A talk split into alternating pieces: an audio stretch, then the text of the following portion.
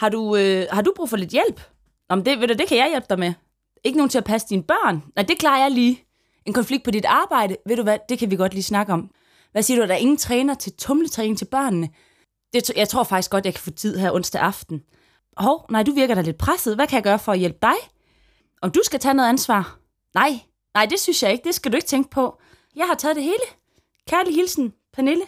37 år. Big time. Overansvarlig. Velkommen til.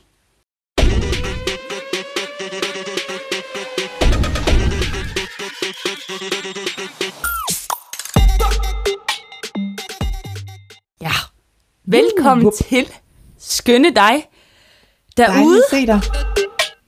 Hov. Hov, hov, hov, hov, pølsefinger. Når det er sådan en dag, der kommer mange jingles i dag, kan jeg mærke. Den er allerede i gang. De sidder løs på tråden. Dem tager jeg også ansvar for. Jeg vil, øh, det skal handle om overansvarlighed. Jeg skal lige høre Nana. 38 år, vil du være med i klubben? Åh, oh, ja, det vil jeg jo gerne. Eller det vil jeg jo faktisk ikke. Jeg vil faktisk rigtig gerne træde ud af den klub, men øh, er jeg med i klubben? Ja, det tror jeg nok. Jeg har øh, betalt troligt til det øh, medlemskab i mange år, uden at få super meget igen. Og jeg vil sige, hvis du sidder og lytter med nu, og øh, kunne genkende nogle af Pernilles meget øh, genkendelige, fra min stol i hvert fald, eksempler, så er det et øh, afsnit, der er værd at lytte for dig, fordi vi skal snakke om overansvarlighed, og også lidt, hvad kommer det af? Hvad er det for en ting, der bliver ved med at snige sig ind, når vi siger, det kan jeg da også lige, eller hånden flyver op, når nogen spørger, hvem der vil være med i forældretrivselsudvalget, eller lignende. Og, øh, og lidt tips og tricks til, hvordan kunne vi måske begynde at tage nogle små skridt i en anden retning. Ja. Lidt med. Så kører vi.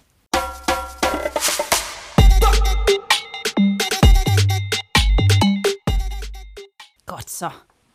Ja, Godt så. ja. Vi talte lidt om også den der relevans. Øh, en ting er, at vi kan genkende det hos os selv. Så sidder vi også med en del kvinder. Og det har egentlig blevet lidt en tematik, synes jeg, og vigtigt, fordi det har, det har jo nogle konsekvenser i form af, at man kan blive absolut udslidt og helt vildt udmattet, udbrændt og stresset, når man kommer til at tage ansvar for at ordne alting i, i den gode sags gerning, og vil gøre det godt for alle andre, vil hjælpe alle andre, men måske på den rejse glemmer lidt og, øh, at hjælpe sig selv, så kan man ret hurtigt komme lidt i den her, at nu er man faktisk helt færdig, og så kan man paradoxalt nok ikke hjælpe nogen som helst. Nej, og, og, og en ting er egentlig at hjælpe sig selv. Jeg synes faktisk også, flere af dem, jeg taler med, oplever, at dem, de allerhelst ville kunne hjælpe og have overskud til, til at være der for, at der er overskud simpelthen røget, fordi at der er investeret så meget i alle mulige andres problemer, eller sager, eller bekymringer, eller ting, der lige skulle fikses, eller som man også lige kunne hjælpe med. Det gør sig både gældende på arbejde, men særligt også, synes jeg, i privatlivet og skoleverdenen, institutionsverdenen, hvor man også lige kan give en hånd med, eller i venindekredsen. Så det er egentlig sådan bredt set, og jo ikke kun en selv, man ikke har overskud til, fordi det er jo også tit dem hjemme, der så får den sådan visne karklud på en eller anden måde. Ikke? Ja, og derfor det også kan presse en jo i så høj grad, fordi det meningsfulde ofte er at hjælpe dem, man holder af, og så man allerhelst vil hjælpe, hvilket er mega frustrerende, når man så ikke har noget overskud til at hjælpe dem, fordi man har brugt det et eller andet sted, men, men heller ikke helt kan lade være. Altså, jeg synes lidt, det er en tematik, at, at man har det i det, og højst sandsynligt er vildt god til det. Altså, hvis man når hen, hvor man også bliver overansvarlig, at det jo kommer egentlig ofte noget godt, at man er, man er måske god ja. til at tage teten til at arrangere noget, man er god til at se andre folks behov, man er en god samtalepartner. Så det er også, det er også noget vildt positivt, den her indgang til, at, at jeg gør noget, jeg er god til, og så er der graden af det, at jeg måske ikke helt får det bremset, eller i hvert fald begrænset til at være i det omfang, hvor, hvor mit bager måske ikke helt bliver fyldt helt op. Og, og på den måde, hvis man sådan skal sætte lidt psykologiske begreber på, så er det jo også ofte noget, man sådan har fået udviklet sådan nogle kognitive skemaer for. Altså, sådan her er jeg, og det har jeg faktisk fået ind ret tidligt. Øhm, man kan også sige, at, at min selvopfattelse nogle gange øh, hænger i tråd med, hvad for en adfærd jeg gør, og sådan som jeg opfatter mig selv, det er sådan en, der er hjælpsom, og som kan klare en masse ting, og have mange bolde i luften, og derfor bliver min selvopfattelse også ligesom en selvopfyldende profeti, fordi så skal jeg ligesom også gøre det, for at blive ved med at fastholde det billede af mig selv. Giver det mening? Ja, at vi har, lært, vi har jo kigget lidt ind i, at hvor, hvordan blev det lige sådan? Altså, hvorfor blev det lige, du sad Hvorfor her igen? endte det der? Ja, hvor, hvorfor endte jeg? Jeg har det der billede af hende der fede Dorit fra Tærkelig Knibe, og det er ikke mig, der gav hende navn fede Dorit, men hende der bare ikke kan lade med at række hånden op, hver gang der er noget sådan, jeg gør det, jeg gør det, se mig, tag mig, jeg har den. Altså, en, Altså du mener, der er en grund til, at Lars han i en årrække nægtede, at jeg deltog i nogle forældrearrangementer i institutioner eller i skoler, fordi min hånd bare ikke kunne blive nede for at tilmelde mig ting, jeg kunne deltage i, som jeg ikke havde overskud til. Ja, det er det, jeg bare mener. Sådan, du bliver hjemme. Ja, det er det, jeg mener. Det, det er mig, når jeg i dag er vendt hjem fra øh, øh, forældremøde som klassekontakt. I morgen tager jeg Ja, til håndbold tak. som håndboldtræner. I morgen tager, altså du... Go girl, you got this! Ja, men jeg er også...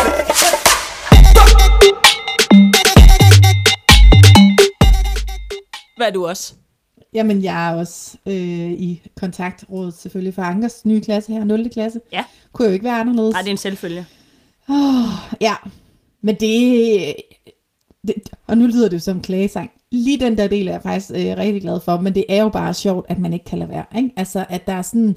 Den der pinlige tavshed, som jeg registrerer, øh, varer sådan cirka... Øh, jeg har jo lyst til at sige, det er 30 minutter. Nogen vil nok sige, at vi nok ikke, ikke engang nærmede os to og et halvt sekund, ikke? inden jeg synes, uh, nu må nogen sige noget, gøre noget, række hånden op, smile. Ja. altså, så det er utroligt, hvor stor forskel øhm, der faktisk har været på, om man er bevidst om det eller ikke er bevidst. Fordi jeg er godt nok også de sidste par år... Ej, Hvad laver du? jeg vælter ind i mikrofonen med den her stol. Beklager. Du har lige smuttet en jingle på, hva'? Ja, jeg, og I får sgu lige en jingle mere.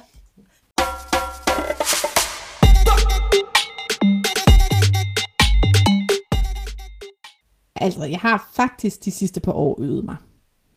Øhm, fordi jeg opdagede, at det skete så meget per altså refleks, autopilot, hånden fløj op, munden åbnede sig og sagde ting. Så jeg faktisk øvede mig i at virkelig sådan bevidst, jeg sidder bare og knuger mine hænder sammen, har dem under lårene nogle gange. Altså sidder bogstaveligt talt fysisk og tykker mig selv i tungen og bare holder den lukket. Og så tæller jeg. Fordi jeg var på sådan et øh, fantastisk, jeg var medunderviser på sådan et psykodynamisk øh, hold, hvor vi egentlig øvede nogle forskellige ting, og hvor der var en medunderviser sådan lidt mm, pinlig tavshed. Jeg tager tid hver gang, den kommer aldrig over halvanden minut, og jeg følte bare, at vi sad der. Altså fem et halvt minut, ikke? Tænker jeg, okay, nu sidder jeg bare og tæller, så ved jeg i det mindste, at vi ikke er rundet to minutter. Ja. Så det er lifehack derude.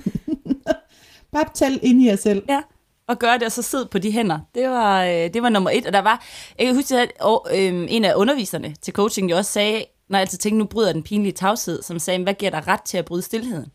Og så var det sådan, øj, sådan har jeg aldrig, sådan har jeg aldrig lige set på den. Altså, jeg følte, at jeg var en hjælper. Så jeg ligesom, klart. øh, hvor han var sådan, men fordi jeg havde så svært ved at være i tavsheden. Det betyder jo ikke, at alle andre har lige så svært ved at være i den der Ej, tavshed. den er meget, meget fin. Hvad giver dig ret til at bryde stillheden? Ja. Fordi så får det overansvarlige jeg jo også sådan et blik for andres behov. Og så kan man jo tage ansvar for deres behov. Ja, så kan man bruge den konstruktivt. Så det, det er din win. Jeg ved ikke, om det er en win-win, eller om det er bare dig, der vinder. Altså, Så det, det er jo noget med... Men, men behovet for mig ved ikke at kunne være i stillheden, ved ikke at kunne sidde og øh, opleve, at den position ikke bliver taget, synes, jeg skal redde dagen lidt. Altså, synes, jeg skal sørge for den gode stemning. Det, det er ret meget det, der sådan eksisterer ofte jo i system. Sådan en, at det er jo det der ønske om at hjælpe. Tænk, at, at det er jeg nødt til at gøre, men også en trang til faktisk ikke at kunne lade være, fordi det faktisk er for svært for mig at sidde med den følelse og oplevelse af, det her er så ubehageligt. Alle må vel have det lige så ubehageligt som mig, hvilket så ikke er realiteten, men i mit system. Ja. ja, så det er jo, kommer jo ofte af et godt sted, og, og er jo ofte noget, vi har tillært os i barndommen, at vi er sådan nogen, der kan give en god stemning, og derfor har et ansvar for det. Vi er måske også talet ind i et følelsesmæssigt sprog fra øh, som kvinder særligt. Øh, jeg tror faktisk på, at, at de drengebørn, der vokser op i dagens Danmark, nu om der er de øh, også bliver mødt mere med følelsesprog. Men tidligere i vores opvækst var det jo også meget en pigeting at tale om følelser. Bemærkede du, hun blev ked af det? Så du ikke godt, at når du gjorde det der, så skete der det der? Så man fik tidligt et sprog også for følelser, som gjorde, at man lærte at tage ansvar og have blik for andres følelser. Tror jeg særligt hænger sammen med, med vores køn også. Ja, vi har talt om det der med at blive skolet ind i det, og noget, vi talte jo med Birgitte Bådegaard i vores episode 29, Altså, hvor kommer det fra, at vi bliver overansvarlige, eller at vi er blevet skolet lidt i at være de inkluderende og de omsorgsfulde? Måske ikke, at man behøver at finde efter sådan en årsag af, at, øh, at det er et traume, eller det er et alkohol, eller det er fordi, jeg er sansestærk, der gør det. Men ren og skært, det er det, jeg har fået vist, og det er det, der er blevet hyldet. Som du siger, hey, nå, hey, lad du lige mærke til, om nogen blev ked af det, eller kan du ikke lige gå hen og spørge, om hun er okay, eller... Ej, hvor er du sød, du tager hende med. Ja, altså sådan, det, det blev sådan, gjort til en sædvane, og også det, man sådan har talt om, ej, hvor var det godt, at de alle sammen legede godt sammen. Ja. 100 procent. Jeg husker selv skolehjemsamtaler, hvor det ligesom var et kæmpe tema, at hvis man havde overskuddet og var den, der var ovenpå, så kunne man godt have blik for de andre. Og det synes jeg klart er en god ting at lære, men det er bare en god ting at lære alle. Altså fordi det, det sætter jo ekstra vægt på flere skuldre at tage et overansvar ind i forskellige øh, andres følelsesmæssige liv. Og noget af det, der egentlig har hjulpet mig allermest på rejsen, og noget af det, jeg faktisk bruger allermest i mine coachinger, det er også det, at når vi tager det her overansvar, så fratager vi altså også andre og lære at tage ansvar for deres liv. Og det synes jeg er en ret vigtig pointe, altså fordi hvis vi hele tiden er dem, der lige er et skridt foran, eller har tænkt sådan og sådan, eller sørger for at udglatte her, eller fikse der, jamen så, så lærer de mennesker faktisk ikke den del, og så fratager vi dem det, og få lov til at lære at tage ansvar på de arenaer i deres liv. Ja, der hvor jeg tænker, at jeg egentlig hjælper dem, bliver det jo en bjørnetjeneste. Fordi jeg sådan ja. tænker, den tager jeg. Jeg har der billede af at bære nogle poser. At jeg sådan, den tager jeg lige, den tager jeg lige. Og så slæber jeg, for helt, du ved, helt foroverbøjet med mine skuldre, går bare slæber alle de poser, som er alle andres problemer og tunge følelser og konflikter. Men fordi jeg sådan lige tænker, den tager jeg lige, hvilket også gør, at de jo aldrig, som de får aldrig selv muligheden. Så det er lidt sådan en, det kan i hvert fald hjælpe og tænke det lidt af en, en fratagelse, en frarøvelse for andre, gør det jo lettere for mig at tænke, okay, så lad den lige stå, så prøver jeg lige stå herover og vente, og måske hellere hjælpe dig til at gøre det selv, end at skulle overtage det hele. Fordi mit, ba- mit bære bliver, øh, bliver oftest forfyldt jo, af netop at skulle, skulle tage alle de ekstra ting. Og, og det er jo også ofte jer kvinder, os kvinder, som på et eller andet punkt måske, det kan være generelt er sansestærke, det kan også være socialt sansestærke, men som ligesom hurtigt fornemmer, gud, der er en overensstemmelse der. Hov, de talte vist forbi hinanden. Nu kan jeg se, at de gør to forskellige ting. Altså, det er rigtig tit, jeg sidder i rum, også med fremmede, eller folk, jeg nem, nærmest ikke kender, og kan se, hov, nej, øh, der, der misforstod de hinanden. Du sagde det, og jeg kunne se, at han hørte det, og nu gjorde han det, og det var ikke, fordi han ville ikke gøre det, du sagde. Altså, Nej. jeg har så tit lyst til at gå ind lige og tolke, lige fortælle, hvad der skete her. Fordi så kan jeg se den ene sådan vende øjne og vrisse lidt, og den anden sådan gå et andet sted hen og sådan, nej, jamen, åh, det var bare en misforståelse. Altså, det, det er det der med, man registrerer de her ting, det kommer ind i en system, og, og, og, og ture og trække vejret og sige, det er simpelthen ikke mit. Det må de løse. Altså, jorden går jo ikke under af den der lille konflikt eller misforståelse. Så må nogle af dem jo adressere det. Så må de jo lære at håndtere de svære følelser, det er at føle sig misforstået, eller ikke hørt, eller ikke respekteret, eller hvad det sætter i gang hos dem, i stedet for at jeg sådan skal komme ind som sådan en over, overansvarlig. Nu skal jeg lige fortælle jer, øh, hvad der egentlig skete her, så I kan blive gode venner igen. Ja, den gode evne, fordi igen, det er jo en vild god evne. Altså, det er jo en vild god egenskab at have det her med at være sansestærk. Vi har en, vi har en hel episode om det, episode 22, hvad det er, og sådan lige kort opsummeret, hvis, hvis du ikke havde den. Øhm, er det jo tidligere kaldt særligt sensitiv. Vi valgte at gøre det om til sansestærk, for faktisk at gøre det positivt. Øhm, ja. Og at man er ret, ret skarp til at mærke stemninger, dynamikker mellem andre mennesker, andres humør påvirker dig.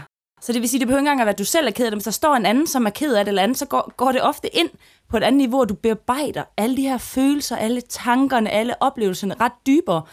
Så der kommer rigtig, rigtig, rigtig meget gennem det her system. Og filtrene er bare ikke helt så finmasket, hvilket betyder, at det, det kan jo blive den her stormflod, som også gør, at, at vi der sidder med, med de positive egenskaber, men når det bliver en ulempe og mere disponeret for stress, og for at blive deprimeret, og for at blive angst, fordi der simpelthen der bliver fyldt så meget på, hvis vi ikke øver os netop i at skære lidt fra og sige, okay, jeg hørte min krop registrerer, det var ikke min. Det var ikke min. Jeg skal huske at mit bager, min, mit energidepot. Også fordi, at, at øh, den tendens eller præference eller personlighedstræk over at være overansvarlig også tit hænger meget sammen med perfektionisme. Altså, at man, at man tager opgaver meget alvorligt og, og gerne vil gøre det godt og gerne vil leve op til alle de forventninger, man kan føle, der er til en og man har til sig selv. Så perfektionismen går ligesom hånd i hånd, og det er derfor også det her stress og angst kan have, altså ligger lurer i overfladen, ikke? som jo er voldsomme ting. Altså det er jo ikke bare sådan noget, vi kaster rundt øh, med os om her. Altså det, det er jo slet ikke sjovt at stå i og opleve, men det kan jo være konsekvensen af ikke at turde se sin overansvarlighed i øjnene og begynde at lære den at kende, og hvornår den ligesom får sagt ja, eller jo, ikke noget problem, Jamen, det, det står jeg bare for. Nå, bo, jo, lad os da bage nogle nybagte boller, og jeg kigger på dig nu, Pernille, fordi du er nok det menneske, jeg kender, der ikke kan tænke færdigkøbte varer. Altså, det er jo altid fra bunden, og så skal surdejen jo have stået, og så skal, altså, det, og jeg tænker, at vi kunne også købe nogle frostrundstykker, ikke? Altså, det, det er jo det, der sker hver gang. Jeg tænker, skal vi ikke købe noget takeaway? Du tænker, vi kan lige handle ind og så lave en lækker vegetarret. Ja, men det er fordi, jeg kender også et godt voksted lige hernede på hjørnet, så. så hvis du vil spare noget af det energi, som du prøver at spare i dit eget bær, så går vi lige ned på hjørnet. Det bliver For så tid. godt.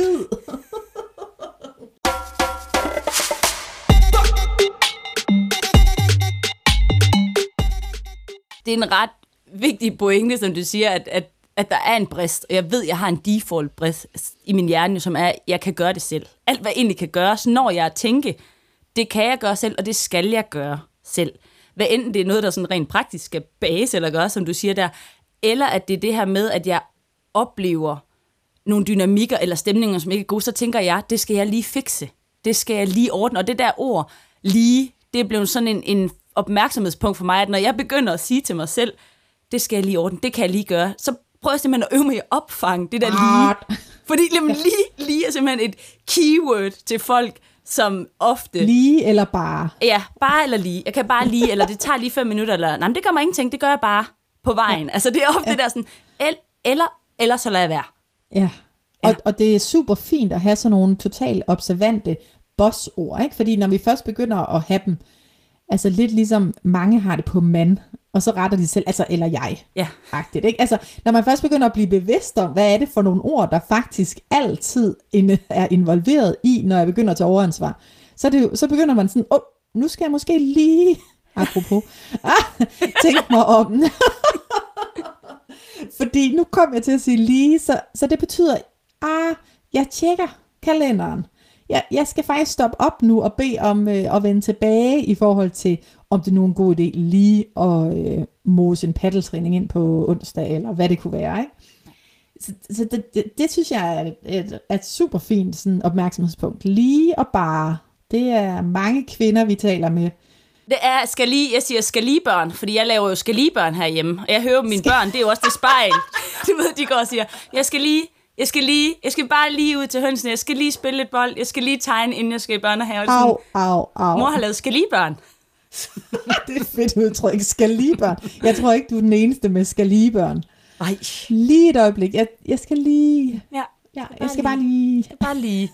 Så det er sådan en ops, og jeg tænker, når det, altså når man har fået lyst til at øh, arbejde, når jeg har fået ved mig selv, er fordi man, eller man, er jo når jeg, se det kører allerede, nu er jeg blevet opmærksom på det igen, at, jeg, at jeg og de andre, som, øh, som jo har de her øh, tendenser, lige pludselig bare bliver enormt trætte, og at ting kan blive uoverskuelige. For nogle af de måder, man kan se det på, er jo, hvis ting lige pludselig mister arbejdsglæden, eller hvis man får lyst til at stikke af fra det hele, købe en, øh, en enkelt billet et eller andet sted hen, bliver udslidt, helt vildt træt, og så er der noget, jeg har lagt mærke til i min relation, er jo det her med bitterhed. At jeg bliver ret sur og irriteret på folk, ret, og det kan være mine børn, hvor jeg sådan, ej, nu stopper det, kan I ikke se, at jeg lige går og gør alt det her for jer, eller et eller andet. Altså ting, som de egentlig ikke vil have haft en chance for, men jeg opbygger jo også nogle gange en forventning om, at folk gør det samme. Fordi se nu alt det, jeg gør. Og den forventning bygger på min overansvarlighed men ikke på en sund egoisme. Jeg ville jo ønske egentlig inderst inden, at jeg kunne gøre ligesom dem og lade være med at tage alt det her ja, på mig. Du har totalt skyggeside på, på dem, du ser ikke, altså formår ikke at række den hånd op. og så bliver jeg sådan for vred på dem. Altså fordi at jeg er sådan, at, og I skal da også gøre det for mig, i stedet for at være en sådan, okay, det er faktisk jer, der har styr på det her shit. Altså, øh, og det er mig, der skal arbejde også, med mig. Synes du ikke også, der, ja, ja, jo, det er der jo. Og der er bare hele tiden også den der sådan, det er jo også sammenholdsfølelsen, ikke? Og fællesskabet, og hvem løfter i flok og sådan noget. Så der er jo også hele tiden sådan en, det nytter jo heller ikke noget, vi bare alle sammen putter os og aldrig rækker den hånd op, eller tager det ekstra læs. Men det skal jo gøres på et niveau, hvor vi ikke når derhen, hvor vi er så udmattet, som, som du der beskriver, at vi bliver irriteret, frustreret og, og et vigtigt ord som omsorgstræt, ikke? Altså, at vi bare ikke kan give mere omsorg til nogen. Jeg er færdig. Altså, nu ja. stopper det. Jeg er slut. Hold. Agtigt. Og, og det bliver sådan vrede mere sådan en, det må du, det må du, det må du kraftede med selv lægge ordne med, eller nej, jeg gider ikke høre mere om dine problemer. Altså det den med, når den der vrede kommer med og bitterhed, det der sådan tænker, okay, så, så er den ofte gået for langt jo. Altså så er der i hvert fald været nogle grænser, der er blevet overskrevet, fordi jeg slet ikke har fået sagt fra, jeg har ikke fået lavet mig selv op, og så kommer det virkelig ud på en skidt måde også, altså i, i ofte i relationerne.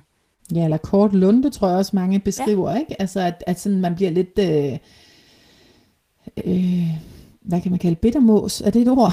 Nu er, er det, det nu? ord. Det er det nu. altså, øh, en, jamen, eller sådan lidt, øh, det kommer ud mellem, mellem sideben, der er det sådan nogle små stikbemærkninger, tror jeg, det er ord, jeg leder efter. Ikke? Altså fordi man bare sådan egentlig er mest træt af sig selv, og at man nu sidder i saksen igen, og laver aftenarbejde, eller sidder og planlægger en eller anden øh, legeaftale, eller hvad det kan være. Øhm, så man er jo mest frustreret på sig selv, men det virker bare håbløst. Sygt ned, når Thomas kommer og sådan kigger på mig og siger, hvordan synes du selv, det går med at skrue ned, når jeg lige har skruet op på 120, og jeg er bare sådan, ah, det var, ikke, det var simpelthen ikke glad for. At lige få smidt i hovedet. Nej. Men, men det er jo et, et altså det er jo desværre et problem, problem, ikke? Altså, øhm, og, og derfor også noget, vi vil invitere til at øge bevidstheden omkring, fordi det er jo virkelig øhm, noget af det, der i sidste ende kan føre til udbrændthed, fordi det er jo bæret af et stort fælles bære, ikke? Og hvis vi har tendensen til at være overansvarlige i vores privatliv, og det kan jo skyldes alt muligt i opvæksten, altså du nævnte det lige kort før, ikke? Men børn af alkohol, øh, forældre, børn af skilsmisse, hvor man har skulle bevare den gode stemning, eller altså børn af øh, forældre, med, der har skændtes meget, råbt meget, eller børn, hvor, eller søskende til nogen, der har haft det svært, eller søskende til nogen med sygdom. Altså alle de her steder, hvor der sådan set ikke har været helt plads, man sådan, sådan skulle tage et ekstra ansvar i forhold til, hvad man egentlig selv havde brug for. Ikke? Det, det, der, der får man jo en kærlig, overansvarlig følgesvend, øh, som er godt hæftet op med ens indre lille barn. Ikke? Så, så hvis man kan finde ud af at, at, at give det lille barn det, den har brug for, når, når der er behov for det, så, så behøver man sjældent at sådan kompensere med den der overansvarlighed. Så det kræver noget bevidsthedsarbejde, alt det her, for at, at ligesom slippe lidt af med det. Vink farvel til det. Ja, mm. og hvad er det, der, der trigger i mig for at sige, at hvis det altid er det, der er blevet hyldet frem, og, og vi igen craver jo den her opmærksomhed og kærlighed for vores forældre, fra vi er helt små, så gør vi jo det, de hylder. Altså, hvis de hylder, at vi er handlekraftige, så er vi handlekraftige. Hvis de hylder, at vi inviterer andre ind i lejen, så inviterer vi andre ind i lejen. Så, så det, vi er blevet vist og har fået fortalt, er det gode at gøre, er lidt lige med kærlighed for vores omsorgspersoner, det gør vi da bare meget mere af. Så, så der er ikke sådan en, det igen det her med ikke at, ikke at skulle være vrede på nogen, fordi alle gør det bedste, de kan, og det, de selv har lært. Det, men jeg synes opmærksomheden på at sige, hov, for mig, så fungerer det her virkelig dårligt. Fordi nu kommer jeg til igen at bruge min energi alle mulige andre steder, og så bliver jeg faktisk rigtig vred over, at jeg ikke føler, at jeg har tid til min kæreste, til mig selv og mine børn. Øh, ja. og, og så har jeg en problematik, eller at jeg dulmer det. Altså, vi har med det med en episode at sige, når ting bliver for meget, en af de måder, man også kan tænke og stikke af ind i noget. Stikke af ned i skærmen, stikke af ind i maden. Rengøring, træning, alkohol, hvad mm. det nu mm. må være, at det begynder på de her sådan øh, stik af handlinger. For, fordi det her, det er faktisk rigtig svært at være. Ja, det kan jeg ikke lige håndtere eller overskue. Og, og jeg sidder faktisk også, jeg sidder jo med rigtig mange erhvervscoachinger. Og nu har vi talt, når vi to taler, så bliver det også meget ind i privat regi, fordi det er jo også tit der, overansvarligheden viser sig. Men jeg, jeg ser rigtig tit kvinder, særligt kvinder, og jeg coacher jo både mænd og kvinder, de tager et langt større ansvar for andres opgaver, for kulturen, for stemning, for konflikter, end jeg sådan helt groft set, helt kassetænkning, helt generaliseret oplever, at mænd gør. Og det er bare en bevidsthed, vi skal tage med os, fordi flere kvinder løser på den måde opgaver, de slet ikke har i deres opgavebeskrivelse. Altså slet ikke ligger til deres stilling, som, som de slet ikke bliver målt på, som de slet ikke får credit for, som de slet ikke øh, altså er nogle af deres KPI'er, og dermed heller ikke noget af deres bonusordninger. Så der er rigtig tit, jeg er inde og ligesom faktisk kigge på jobbeskrivelsen og sige, hov, lad os lige kigge på, hvad er det, du bliver målt på? Hvad er det præcis, du skal lave? Og hvis, hvis du også har et stort ansvar for alt det andet, så skal vi jo have en snak om, hvordan du får talt med din leder om, at det bliver nogle af de ting, du skal bidrage med. For det bliver nødt til at fremgå, ellers bliver det jo bare sådan usynligt ekstra arbejde, som flere kvinder påtager sig på arbejdspladsen, men som jo slet ikke bliver krediteret, og som jo egentlig bare i sidste ende faktisk bliver det modsatte, fordi altså, vi har 24 timer i døgnet, ikke? og hvis vi også påtager os en, en deltidsstilling som konfliktmaler eller øh, kultur, øh, people and øh, culture ansvarlig, eller hvad det kan være, jamen, så er det jo klart, så er det jo sværere at nå at præstere lige så godt som andre, der bare fokuserer på deres egne opgaver. Og det tænker jeg faktisk også er ret vigtigt, at folk lige tænker ind i deres arbejde. Hov, er der nogle steder, jeg faktisk godt kunne være bedre til at sige, jeg vil gerne hjælpe, men jeg har faktisk ikke mulighed for det, fordi jeg har de og de ting, som jeg bliver nødt til at løse. Ja, som ikke en af den der stemningsforvalter, eller hvem er det, der tager Hvem er det, der tager teten til lige at lave øh, fredagsbarn eller kagehyggen? Hvem er det, der bager kagerne? Hvem er det, der melder sig ind i festkomiteen? Hvem er det, der går forbi sekretæren og spørger, om alt går godt? Altså, øh, fordi det er bare usynligt, som du siger. Men, men det, det tager energi, og det havde da været så godt og så rigtigt at få det med øh, på papir og få det med til lønforhandlingerne, få med i stillingsbeskrivelserne, fordi vi alle sammen ved, at det kræver tid og ressourcer på lige fod med, med, med dokumenterne, der bliver lagt på bordet. Ja, fuldstændig. Og hvis man skal gå endnu højere klinger, og jeg ved ikke, om det er altså lige at strække den for meget, men da vi lige sad og kiggede ind i det her, hvor jeg sådan skulle tænke lidt, okay, overansvarlighed, kan vide, hvorfor vi to oplever, at det alligevel er mere repræsenteret hos kvinder end hos mænd, den her tendens. Og så tænker jeg på øh, de her titler, man nogle gange kan støde på i avisartikler, at kvinder er en underskudsforretning. Og det øh, hænder jo ny og næ, at der er nogle regnedrenge i nogle Excel-ark, der laver nogle udregninger på, at kvinder er en underskudsforretning for samfundet, fordi der er noget, der hedder barsel, og der er noget, der hedder omsorgsdag, og der er noget, der hedder barns sygedag, der er noget, der hedder graviditet. Så samlet set, summæssigt og alting, så er der sådan ligesom for mange udgifter til os kvinder, ikke?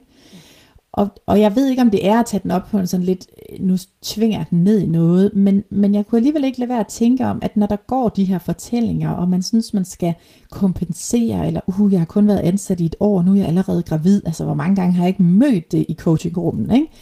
Og altså, så den der følelse af, så må jeg hellere overpræstere, tage ekstra meget ansvar, fordi jeg er jo lidt en underskudsforretning, for jeg koster jo jamen for pokker, altså vi skal jo have børn i det her samfund, vi skal jo for filen, altså vi, vi føder for, for få børn, altså det er jo ikke en underskudsforretning, det er jo dem, der senere skal betale skat, altså, og de skal jo tages af, de skal jo gives omsorg, de skal jo få lov til at blive gode mennesker, så de kan blive gode samfundsborgere, altså så udregningen er jo, er jo kan vi jo alle sammen blive enige om, helt wrong, men ikke desto mindre er det jo med sådan i strukturen og i underbevidstheden måske hos flere kvinder håber kunne give et lille skridt i at kunne både hos sig selv fortælle den anden historie, og dermed også få øjnene op for netop alle de her ting, der ligger usynligt. Jeg synes, det er fint. Du øh, er derude på cyklen, eller på vej, eller hvor du nu er, når du lytter til det her, og sådan tænke igennem, hvad, hvad, hvad er din egen opgave egentlig på dit arbejde? Er, er det de, der står øh, sort på hvidt i din øh, arbejdsbeskrivelse? Er der noget ud over det? Er der noget ofte alt det her, der handler om kommunikation, dynamikker, stemning, trivsel, alt der bliver dækket ind i de her små lommer, som, øhm, som du ofte tager ansvar for eller et eller andet, så er det helt vigtigt at gøre det synligt. I første omgang for dig selv, men det hjælper også til, hvis du begynder at tale om det med, med dine veninder eller andre, med dine chefer på arbejdspladsen, at man faktisk kan få gjort det synligt, så vi kan lidt få ændret det her billede af, at i hvert fald, at man går og, og, og føler, at man fra start er bagud på point, og, øh, og så får vi børn, og det er også lidt træls, så vi hele tiden skal være splittet i, om, i den balancegang. Det havde sgu været lidt godt at få sylt op der, hvor, hvor vi egentlig hører hjemme. Ja, totalt hører hjemme og fortjener at være. Og, altså, kom nu.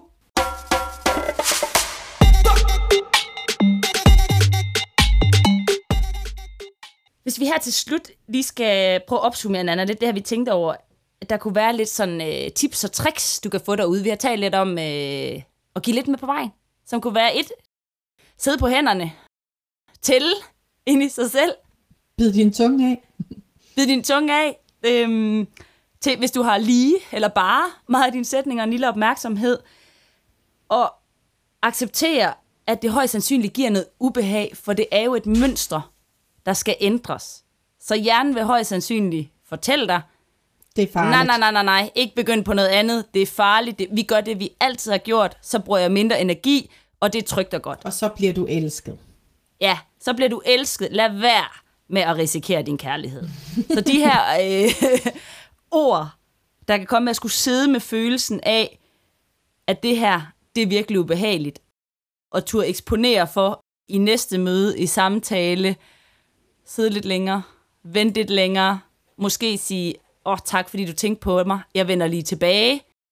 Hvis du har en default, default sådan, ja, ja, ja, så kan det være at øve den der med, at ved du, det vil jeg gerne tænke på, eller jeg har brug for lidt tid, eller måske sågar tak, men nej tak, på at give nogle små veje til dig selv, til at komme, komme lidt i gang med noget, som højst sandsynligt dit system jo vil reagere og sige, det synes jeg ikke, du skal gøre. Ja, og særligt det der med at bare få et autosvar, der hedder, lad mig lige vende tilbage, så du kan nå at få hjernen koblet på, og faktisk nå at tænke dig om.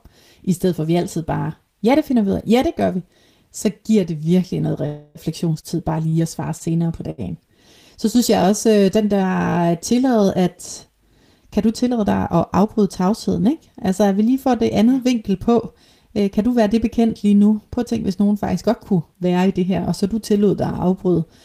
Og kan vi tillade os at fra tage andre muligheden for at udvikle sig og tage ansvar i eget liv, lære, hvordan de kan stå med noget svært, ved hele tiden at løfte alt det svære for dem. Så lad os i stedet for at støtte dem, være der, gå sammen med dem, men vi behøver ikke at, at bære poserne. Vi kan stå ved siden af og hæppe. Støt hinanden. Altså, du har en god ven eller veninde, som du kan sige, til, sige det til os, for vi ved, det er svært. Altså, sagt så de små, de små skridt, hey, jeg fik lige sagt, måske, eller et eller andet, så er vi sådan, hep, hey, Ja. det, øh, det, kan- så går vi ud og øver os sammen. Det skal vi, fordi vi er jo heller ikke i mål. Det må vi jo bare sige. Nej, nej, nej, vi er ofte efter hinanden og gode øh, støttespillere.